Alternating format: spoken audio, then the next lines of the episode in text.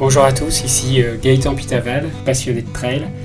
Je vais vous partager des histoires de trail à travers ce podcast, des histoires d'hommes, de femmes, des aventures, des émotions, mais aussi des histoires de courses mythiques. Bienvenue à tous.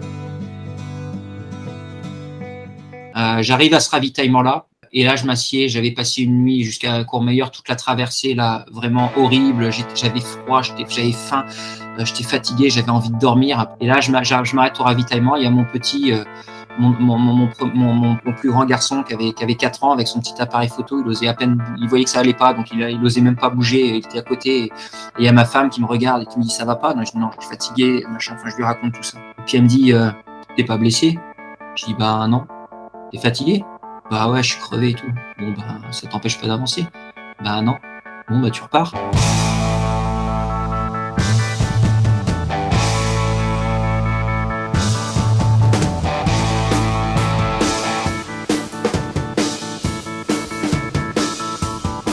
Bonjour à tous, bienvenue dans ce nouvel épisode de Trail Story. J'espère que vous allez bien. Aujourd'hui, nous retrouvons Eric Clavry pour ce troisième épisode de cette mini-série. Nous parlerons de la Diagonale des Fous, de l'Ultra Trail du Mont Blanc, mais également de préparation mentale. Nous parlerons également de ses projets d'aventure américaine, de sa sélection pour les championnats du monde de 100 km qui auront lieu au mois d'août à Berlin. Voilà, bonne écoute à tous alors, j'aimerais quand même parler avec toi de deux courses un peu euh, mythiques, parce que là, toujours derrière toi, je vois une carte de la Réunion euh, dans ton dos, et, je sais que tu as fait le, Grand Raid de la Réunion et également euh, l'UTMB. Alors, si on parle du Grand Raid de la Réunion, qu'est-ce que tu retiens de cette course? Qu'est-ce qu'elle a marqué en toi, cette course? Bah, c'est une course de cœur. Alors, vous me direz, à force de dire ça, j'en ai beaucoup. Mais oui, c'est une, une, course de cœur aussi, parce que ça a été mon premier ultra en 2009, j'ai découvert l'ultra sur cette course. Euh, je l'ai faite quatre fois. Euh, donc sur quatre fois, j'ai dû abandonner une fois parce que j'avais fait l'UTMB juste avant et moi je m'appelle pas ni Kylian Jornet ni François Den, donc je suis pas capable de cumuler les deux. Et, en fait j'avais une tendinite, donc en fait je me suis arrêté en haut du volcan, c'est-à-dire que j'ai fait 30 km et puis j'ai été contraint à l'abandon, surtout que j'avais le, marathon des sables quelques mois après et je voulais pas. Enfin c'était une première pour moi que les courses à étapes, un rêve pour moi aussi, donc j'ai pas voulu. Euh, euh, j'ai voulu me préserver un, minimum. Et les trois autres fois, bah, la première fois que j'y participe en 2009, je, je termine quatrième. En 2012, je retermine quatrième. Et en 2016, je termine sixième, euh, sachant que c'est un trail qui est très, très, très technique, qui est très difficile, sachant que moi, j'habite toujours sur Nantes. Hein. Donc, euh, il y, a, y, a, un gap quand même assez, assez important. Mais, euh, mais pour moi, voilà, c'est la Réunion, c'est une aventure. C'est pas une course, c'est une aventure. Et c'est vrai que je l'ai abordé, la première fois que je l'ai abordé, je l'ai abordé comme une aventure. En fait, c'est un de mes premiers trails. Hein. J'ai commencé le trail en 2008 et là, c'était en 2009. Euh, et en fait, j'ai eu la chance en 2007 de faire l'assistance de mon frère qui faisait pour la troisième fois, lui, euh, la réunion, et qui a, eu, euh, qui a terminé quand même 30e. Euh, et donc, j'ai fait son assistance. Et puis, là, j'ai découvert la course. J'ai découvert une course. En fait, j'ai découvert ma course. Parce que celle-là, à partir du moment où j'ai fait son assistance à mon frère, j'avais plus qu'un seul rêve, c'était de participer à cette course. C'était de faire cette course. c'était mon, mon seul objectif. Et là, je me suis dit, bah, dans deux ans, je reviendrai, je la ferai. Et pendant deux ans, j'ai pensé qu'à une chose, c'était à la diagonale des fous j'ai pensé qu'à ça. Je regardais, euh, j'ai, tracé le, j'ai tracé le parcours sur une carte hygiène, euh, donc en grand format, tout en détail, que je regardais euh, pas quotidiennement, mais quasiment. Je m'immergeais dans la course, je vivais la course, et je l'ai tellement vécu pendant ces deux années. Donc là, si on parle en préparation mentale, j'étais en pleine projection mentale pendant deux ans non-stop. Je m'y étais tellement préparé, j'avais tellement vécu cette course en amont que le jour où je me suis retrouvé sur la ligne de départ, alors même que j'avais jamais mis les pieds sur cette diagonale des fous, je pense que j'aurais pu. Euh, je connaissais tout du parcours, tellement je m'étais imprégné du parcours, tellement je l'avais vécu sur carte, sur vidéo et autres. Et en fait, je l'ai pas découverte, je l'ai revécu sur le terrain, certes, mais j'ai vécu cette course. Et quand j'ai pris le départ, pour moi, c'était pas une course, c'était une. Je partais pour une aventure. À l'époque, ça faisait 148 km, donc c'était plus court que, que maintenant. Et, euh, et moi, c'était une aventure, et l'aventure, c'était euh, voilà, c'était de la terminer, quoi. Et euh, j'ai eu la chance bah, de faire un beau résultat, d'autant plus que en haut du volcan, moi, c'était mon premier ultra, donc je voulais le vivre comme une journée classique avec un petit déjeuner, un, un, un repas, tout ça. Ce qui fait qu'en haut du volcan, vers 6 heures du matin, mon frère m'accueille au ravitaillement, comme c'était prévu, avec euh, un siège, le bol de chocolat chaud, les croissants. Quand on m'accueille à ce ravitaillement, c'était à Python Textor. Euh, on, annonce, il y a des gens qui crient V'là le premier, v'là le premier. Et là, je regarde tout surpris. En fait, c'était moi le premier. Je m'attendais pas du tout à ça. parce qu'il faut dire que le ravitaillement d'avant au volcan, mon frère devait m'attendre. Et en fait, je l'ai pas vu. Je le cherchais partout, je l'ai pas vu. Je suis reparti du ravitaillement, je l'ai pas vu. En fait, il se trouve qu'il était en train de dormir, il s'était endormi dans la voiture.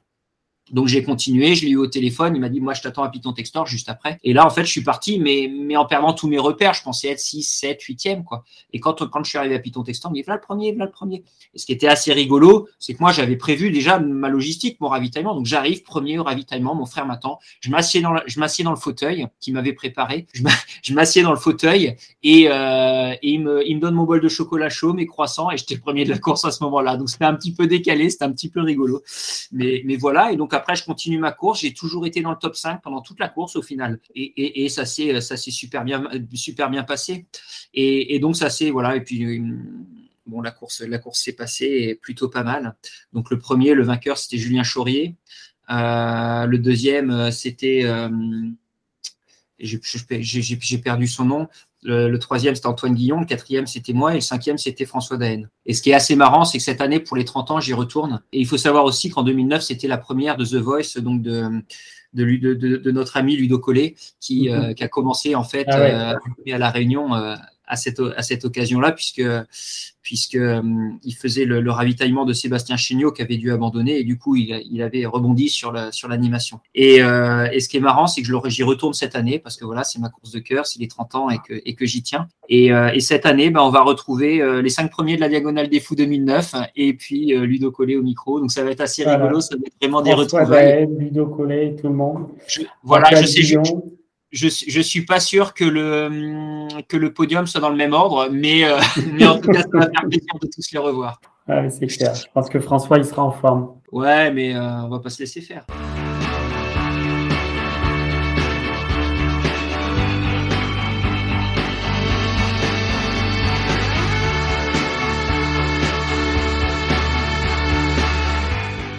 Avant de passer euh, à, une question plus euh, liée à ton métier d'aujourd'hui, je voulais juste qu'on revienne sur euh, l'Ultra Trail du Mont Blanc. Tu as fini sixième de cette course. Alors, je ne sais plus exactement en quelle année, mais quel, souvenir tu gardes de, de cet UTMB J'imagine que tu n'en as pas fait qu'un, mais... Bah, L'UTMB, en fait, je ne peux pas parler de cette sixième place, donc était en 2015, si je ne m'abuse. Non, en 2016, pardon. Ma première expérience, c'était en 2015, et je l'ai refait en 2018, termine huitième. Euh, donc j'ai fait sixième et huitième à l'UTMB. Et en fait, effectivement, en 2016, donc je termine, donc avant la diagonale des fous que je suis obligé d'abandonner, je termine, euh, je termine sixième. Mais il faut savoir qu'en fait, l'année d'avant, j'avais déjà participé. Et l'année d'avant, j'arrive à Courmeilleur, donc en pleine nuit, vers 3 heures du matin. Et je m'assieds sur mon siège. C'est une anecdote que je raconte assez souvent parce que je trouve qu'elle est, euh, au niveau mental, elle est très intéressante, dans le sens où il faut jamais baisser les bras. J'arrive à ce ravitaillement-là et là, je m'assieds. J'avais passé une nuit jusqu'à Courmayeur, toute la traversée, là, vraiment horrible. J'avais froid, j'avais faim, euh, j'étais fatigué, j'avais envie de dormir. Pendant trois heures, j'avais juste une envie, c'était de m'allonger et de dormir. Et là, je m'arrête au ravitaillement. Il y a mon petit, euh, mon, plus grand garçon qui avait, qui avait 4 ans avec son petit appareil photo. Il osait à peine, il voyait que ça allait pas, donc il, il osait même pas bouger. Il était à côté. Et il y a ma femme qui me regarde et qui me dit ça va pas? Je dis non, je suis fatigué, machin. Enfin, je lui raconte tout ça. Et puis elle me dit, euh, t'es pas blessé? Je dis, bah non. T'es fatigué? Bah ouais, je suis crevé et tout. Bon, bah ça t'empêche pas d'avancer? Bah non. Bon, bah tu repars. Et moi, je la suppliais du regard de me dire d'arrêter. Et elle, elle me dit, bah tu repars. Au bout d'un quart d'heure, je suis reparti. Euh, je suis reparti, euh, donc je devais être quoi, 30e à peu près, 27, 30e, alors c'est déjà bien, hein. mais, euh, mais c'était loin de mes objectifs qui étaient de faire un top 10. Donc je repars, je repars à ce niveau de course. Et puis quelques kilomètres plus loin, vers Arnouva, j'ai un petit blond, les, cheveux frisés, qui s'appelle Christophe Le Sceau, qui me double. Et, et Christophe, euh, qui est un très bon ami, il se tourne vers moi et me dit Allez, Eric, tu, m'accompagnes, tu viens. Je dis Non, non, vas-y, c'est bon, je suis crevé. Moi, je n'arrêtais pas d'alterner entre marche et course. C'était toute la partie en balcon où on peut courir quand même. Et euh, moi, je dis Non, non, vas-y, je ne peux, je peux pas te suivre. Non, vas-y, je te lâcherai pas, tu viens. Bon, au final, bah, j'ai pris, j'ai essayé de prendre le rythme, de m'accrocher, de m'accrocher. Et puis on passe, on passe le grand col ferré, on descend en Suisse. Et là, euh, le jour s'est levé Et le nouveau Eric s'est réveillé. et, et, la forme est revenue. Et elle est tellement bien revenue qu'à la fin, c'est même moi qui ai attendu Christophe en l'accompagnant. Et ce jour-là, bah, j'ai pu remercier Christophe parce que il m'a, il m'a, et ma femme qui m'a obligé à repartir, Christophe qui m'a motivé à, continuer avec lui. Et en fait, on finit quand même 24 et 25e. Donc, mm. ce qui est tout à fait, ce qui est très très honnête, hein, je veux dire, hein, pour le commun des mortels. voilà, c'est ça. Même si c'était pas l'objectif, mais c'était déjà très bien. Mais au-delà de ça, c'était vraiment ce qui m'a vraiment apporté, c'est cet ancrage de cette fin de parcours avec ce tel plaisir de participer parce que j'étais bien. J'étais euh, en train d'attendre Christophe, donc en fait j'étais euh, temporisé par lui, donc j'étais vraiment très bien. Et Christophe m'a beaucoup apporté en plus, et on finit, euh, on finit bien. Et en fait, je pense que cette année-là, ma femme m'aurait pas dit de repartir, Christophe m'aurait pas motivé à repartir, à, continuer avec lui et à m'accrocher à lui. Je sais pas si j'aurais repris, j'aurais abandonné quoi, pour faire simple. Je pense que je sais pas si j'aurais repris le départ de de l'UTMB.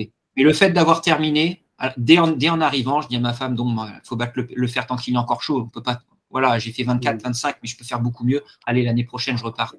Et en fait, l'année, d'après, l'année d'après, toute cette connaissance, cet, cet apprentissage de la course bah, m'a permis de faire sixième parce que j'ai pu euh, apprendre de, des, erreurs ou en tout cas de mes, des sensations que j'ai eues pendant cette course et euh, apprendre aussi du fait que sur un ultra, il peut tout se passer, le pire comme le meilleur. Et là, en l'occurrence, même quand on est dans le pire, ça peut basculer dans le meilleur si on sait s'accrocher et se maintenir dans cet état de, dans cet état de, bien-être dans la course. Donc c'est vrai que ça m'a beaucoup apporté. Donc au-delà de ma sixième place, c'est plus l'année d'avant que je retiens parce que ça m'a permis d'avoir ce déclic qui m'a permis d'avoir cette sixième place euh, lors de, l'UTMB euh, suivant.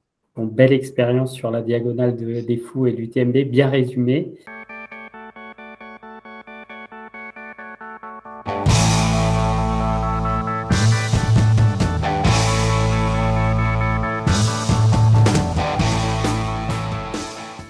Euh, j'ai une question concernant ton, métier aujourd'hui. Hein. donc, tu es coach et préparateur mental pour les, pour les sportifs.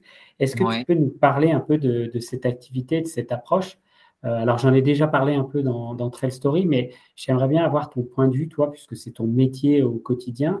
Qu'est-ce que ça t'apporte, toi? Qu'est-ce que tu apportes aux, aux sportifs que tu accompagnes?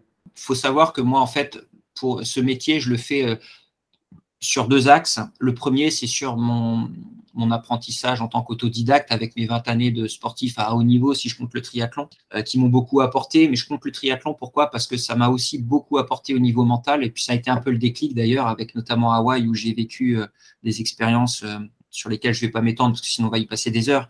Mais en fait, j'ai emmagasiné intuitivement pas mal d'outils et de passion pour l'impact du mental sur la performance l'intérêt du mental sur notre, notre bien-être, mais sur notre performance et sur notre possibilité de faire bien mieux que ce qu'on pourrait imaginer pouvoir faire. Et cet euh, apprentissage en, en, tant qu'autodidacte, pardon, je l'ai complété avec euh, ben, un apprentissage théorique, euh, puisque j'ai suivi la, la formation méthode Target, donc une formation qui fait référence dans la, dans la, dans la préparation mentale. Hein. Ça fait une quarantaine d'années que, que ça a été initié par Christian Target. Et, euh, et, en fait, ça a été super parce que donc cette méthode qui, qui, qui s'appuie sur un modèle vraiment très structuré, donc facilitant pour euh, pour comment dire la représentation du mental et aussi pour le transmettre, elle, elle a vraiment euh, mis de la cohérence dans ce que moi j'avais appris au niveau intuitif et elle m'a permis d'avoir des outils concrets que moi j'utilisais un petit peu euh, intuitivement. La préparation mentale, c'est avant tout un entraînement. C'est comme la préparation physique. Euh, c'est-à-dire que ça demande un entraînement, ça demande un suivi, mais ça demande de la part du coaché un investissement aussi pour apprendre les choses. C'est comme quand on écrit, on peut pas apprendre, on peut pas savoir écrire du jour au lendemain. Il faut le pratiquer. Et là, c'est la même chose. Le mental, ça se travaille, c'est pas inné, ça se travaille, ça se renforce et ça permet d'optimiser ses autres potentiels, qu'ils soient techniques, physiques ou autres. Et, et en l'occurrence, la préparation mentale, moi, c'est pas uniquement axé sur les sportifs, mais aussi sur les entrepreneurs, les managers, les étudiants. Pourquoi? Parce qu'en fait, à partir du moment où on a un objectif, un objectif qui soit un objectif de performance ou un objectif de bien-être, ces outils, ils peuvent nous permettre d'atteindre ces objectifs. Et ça reste notre but. Sauf que quand on a des compétences techniques, physiques, euh, intellectuelles ou autres, c'est pas pour autant qu'on peut être au top, on peut avoir des champions du monde de l'entraînement, mais qui n'arrivent jamais à s'exprimer en compétition. On peut avoir un étudiant qui connaît ses cours par cœur et pour autant qui va se prendre une bulle à son examen parce qu'il n'est pas capable de, de, ressortir ses cours parce qu'il est tellement sous l'emprise du stress, d'un stress de surpression, qu'il ne va pas savoir être en compétence pour, euh, pour exprimer ses connaissances. Donc, là, en fait, la préparation mentale, c'est justement ça. C'est maîtriser ses émotions, c'est euh, gérer son énergie, donc c'est sur sa respiration notamment, ce genre de choses. Ça va être aussi euh, avoir une meilleure connaissance de son estime de soi pour euh, après trouver des éléments de motivation, renforcer cette motivation qui va pouvoir nous, nous, nous permettre d'atteindre la fluidité dans l'action, la concentration sur l'action, la fluidité dans l'action. Donc c'est vraiment euh, l'intérêt de toute, euh, de toute la préparation mentale dans la performance ou le bien-être, hein, qu'il soit sportif ou, euh, ou autre. Donc la préparation mentale, c'est un petit peu tout ça. Donc moi, je me considère plus comme un entraîneur du mental que comme un, un comment dire, un gourou qui va donner des trucs et qui va faire que tout va bien se passer.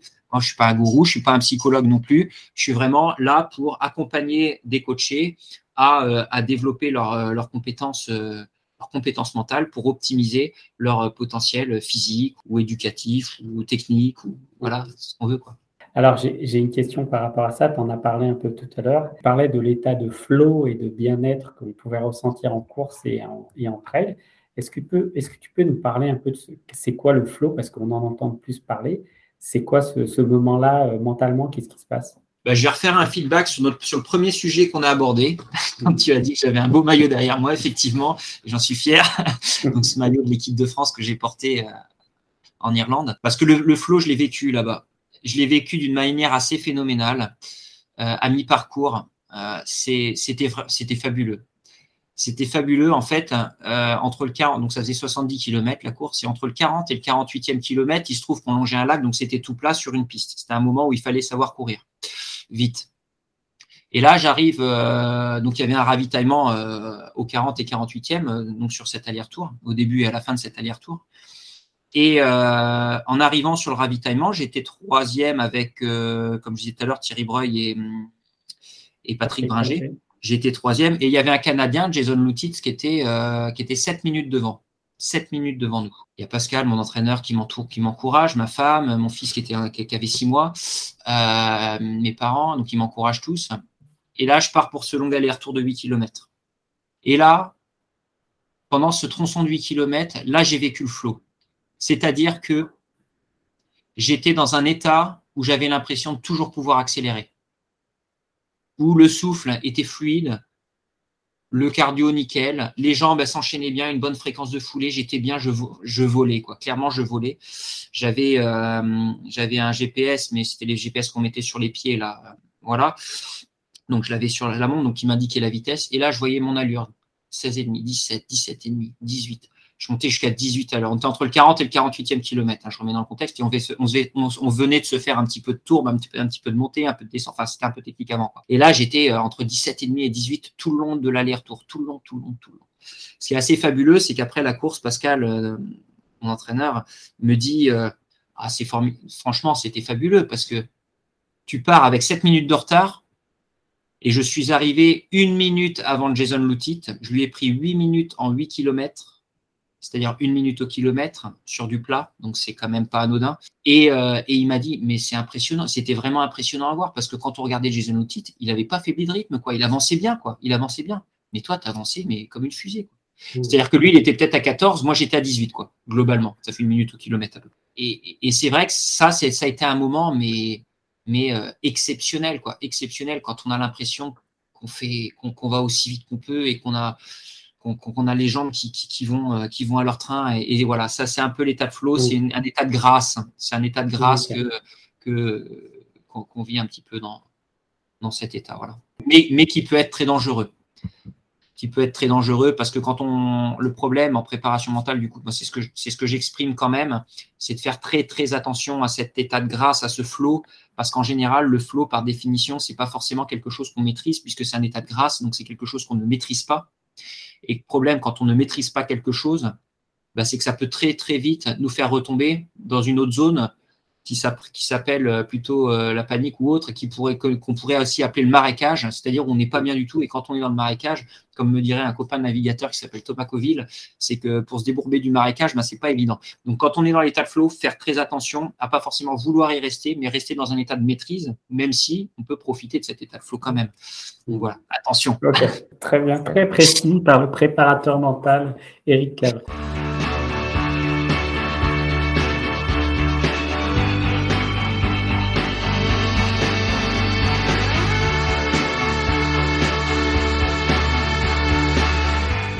Alors, ma dernière question, elle va pour euh, tes projets un peu, tu en as parlé. Euh, je crois que tu as deux projets qui te tiennent à cœur.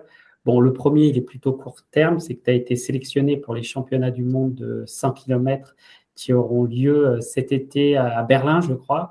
alors, donc là, on parle de course sur route, hein, c'est ça, pas de trail, mais est-ce que tu peux nous parler un peu de cette sélection et est-ce que tu as envie d'y faire à Berlin au, mois d'août? Moi, j'avais, comme je disais tout à l'heure, j'ai beaucoup de rêves. J'avais un rêve, c'était d'être sélectionné dans les trois euh, disciplines de la Fédération française d'athlétisme de l'ultramarathon. Il y a le trail, il y a le 24 heures et il y a le 100 km. Bon, le trail, je l'ai fait parce que j'étais champion du monde euh, il, y a, plus de 10 ans maintenant, ça, ça date. Euh, en 24 heures, bah, je l'ai fait en 2018 où j'ai fait le championnat du monde, où j'ai terminé d'ailleurs quatrième avec le record de France de, de 24 heures avec 272 km. Et il me restait plus que le 100 km. Donc j'ai fait les France l'année dernière et puis j'ai terminé deuxième des France euh, derrière euh, Guillaume Ruel, qui est un excellent athlète et qui, augure de très très très beaux résultats. Euh, l'anecdote qui est rigolote, c'est qu'on est né dans le même village à Coutances en, Normandie. Et le gène de Coutances alors. Ça doit être ça. ça doit être ça là le, lait des vaches doit être bon et euh, enrichissant. Non, et puis voilà, donc j'ai eu cette chance, voilà, cette opportunité d'être euh, vice-champion de France et donc de me sélectionner pour ce championnat du monde euh, de 100 km. Alors je reste lucide, c'est vrai que pour moi, 100 km, toute proportion gardée, voilà, ça reste un peu rapide pour moi parce que ça reste très spécifique, très rapide, c'est de la route, c'est plat. moi, j'ai plus des, des qualités d'endurance, d'ultra-endurance même si le 100 km c'est de l'ultra-endurance, bien entendu, euh, mais c'est des, on va être plus près des allures marathon qu'un un trail ou un ultra-trail ou, même à 24 heures. Et, euh, et donc, c'est vrai qu'à titre personnel, bon, clairement, euh, je vise pas d'être champion du monde. Ça, c'est, voilà. Sauf, sauf, miracle, sauf si tout le monde tombe. Enfin bref, on sait jamais. Flo, Flo connaît Marien qui revient. Sauf, sauf un Flo qui dure 99 km peut-être, mais non, on sait jamais, mais on sait jamais. Je pars toujours là dans cette, dans cette perspective. On sait jamais. Euh, ils l'ont fait parce qu'ils savaient pas que c'était impossible. Mark Twain et c'est une de mes maximes préférées.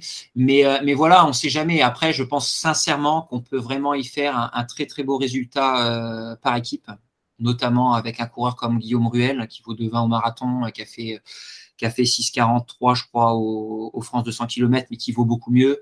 Je pense qu'on peut vraiment avoir une très très belle équipe. On peut vraiment faire, je pense, un podium par équipe. Donc voilà, ce serait plutôt ça. Moi, après, mon objectif, c'est de tout donner. Euh, voilà, c'est aussi un, petit. Euh, un petit, un petit clin d'œil personnel pour mon coach Pascal, parce que c'est vrai que depuis longtemps, il me dit que, bah, que le 100 km, il croit en moi sur 100 km. Et là, pour le coup, bah, on, on va boucler un petit peu la boucle avec euh, le trail, le 24 heures et le 100 km. Donc, j'ai vraiment à cœur voilà, de, de faire euh, pour cette euh, troisième discipline sélectionnée bah, une, bien préparée, une belle épreuve et, et donner le meilleur de moi-même. Ok, bon, bah, on suivra ça en tout cas cet été euh, au mois d'août. Alors, je crois que c'est le 20 et quelques août, j'ai plus exactement. C'est le 20, euh, je regarde sur mon calendrier à côté, c'est le 27 août exactement. Le 27 août, on regardera ça, de près. Alors, pour terminer, dernière question. Tu m'as parlé d'un rêve tout à l'heure américain.